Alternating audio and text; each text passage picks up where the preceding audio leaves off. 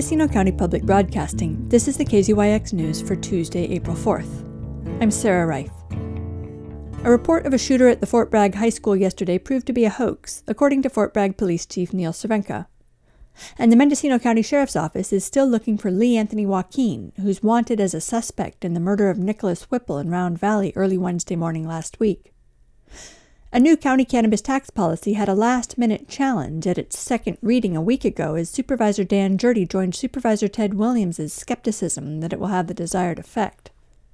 The new ordinance amendment, crafted by Supervisor Maureen Mulhern, reduces cannabis business tax by 50% for this year and 2024, establishes an amnesty program for penalties and interest, and sets up a tax payment plan for delinquent taxpayers. Cannabis businesses pay a flat rate minimum tax with a 10% penalty plus interest if it's unpaid. The penalty goes up to 25% if it's unpaid for more than a month. The amended ordinance authorizes the treasurer tax collector to forgive penalties and interest for the tax years between 2018 and 2021. She's also authorized to enroll delinquent taxpayers in a payment plan starting next month and ending on June 30th, 2025.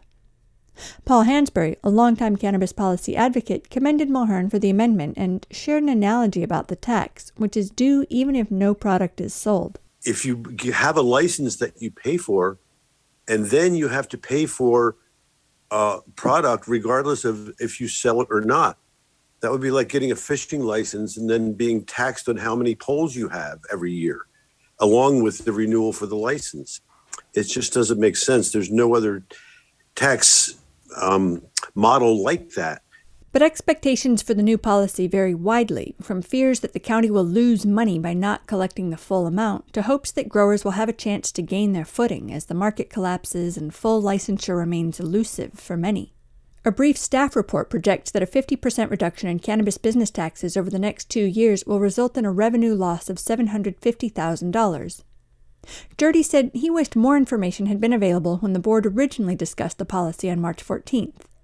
At that time, Williams cast the lone dissenting vote. I always want to support, if we have two supervisors working on an issue, I want to find a way to vote yes on, on an item that they've worked on. And so that's just my attitude going for um, this and any other item. And late in the afternoon, when we were discussing this item along with the public, you know, I was looking for a way to say yes.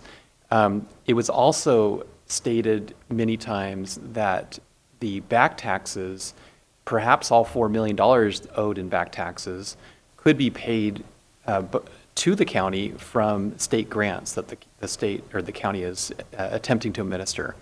And in fact, we had a, um, one county employee who, who said that uh, in our meeting. After the meeting, I was informed by county staff that um, it may not be possible to pay the back taxes or, or not all of the back taxes. And it's far from certain that we will get two, three, four million dollars in back taxes paid through that grant program. Mulhern defended her plan, saying that even if one grant program is on pause, she believes cultivators can use another grant to cover their back taxes. I would like to just go back to the history of how much the cannabis business tax has brought in. And I believe it was a 6 million 2019 and then it went to 3 and then it went to one and a half. So again the goal of this item was to protect the, in, the industry as an economic driver in mendocino county to make the process as streamlined as possible for the cannabis department and the auditor treasurer tax collector's office whom i did consult before bringing this item forward. There are cultivators that are in the LEAP grant process that will be able to use grants to pay for their taxes.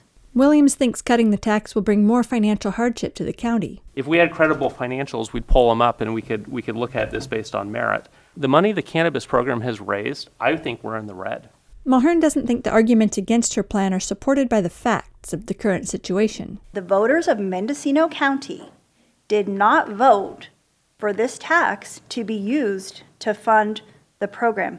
They voted for it to be used for mental health, fire EMS, and roads. And what I would like to do is to have this item move forward in its second reading.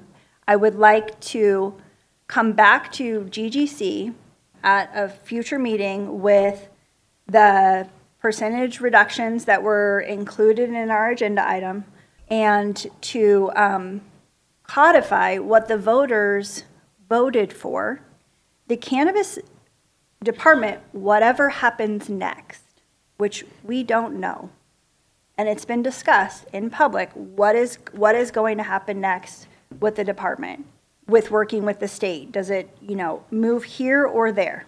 We have to figure that out. So however the cannabis department is going to be funded in the future is to be determined, as far as I'm concerned. Williams insisted that the uncollected revenue indicates the cannabis business tax is optional.